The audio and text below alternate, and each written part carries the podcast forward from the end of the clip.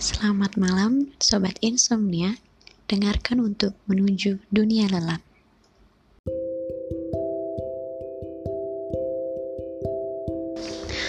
I longed for someone. Merindukan sesuatu, tapi tak akan dirindukan. Celotehan malam ini yang menghiasi telingaku.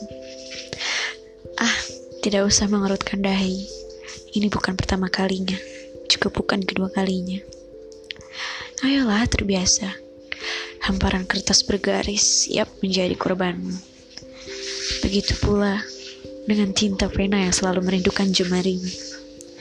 Kemari, duduk di sampingku. Mari bertukar cerita di penghujung senja dengan ditemani secangkir teh hangat. Sebuah kata-kata yang nyaris hilang kurindukan. Entah balik merindu atau justru bertolak Allah lemah, payah, kalah. Kata-kata yang mewakilkan aku. Saat ini, sukar mengungkapkan, juga sukar menahan pikiran yang ada. Kamu harus kuat, katanya sambil tersenyum dan mengusap kepalaku.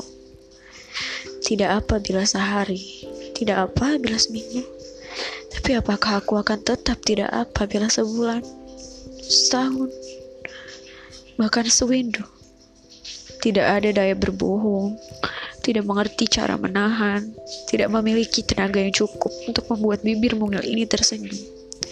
Tuhan tahu hambanya sabar, Tuhan tahu hambanya sangat kuat, Tuhan bahkan sangat tahu hambanya mampu. Maka dari itu, aku mencoba melewati ujian berat yang satu ini. Tuhan mengirimnya sebagai hadiah terindah. Itu artinya kali ini Tuhan sangat mencintaiku.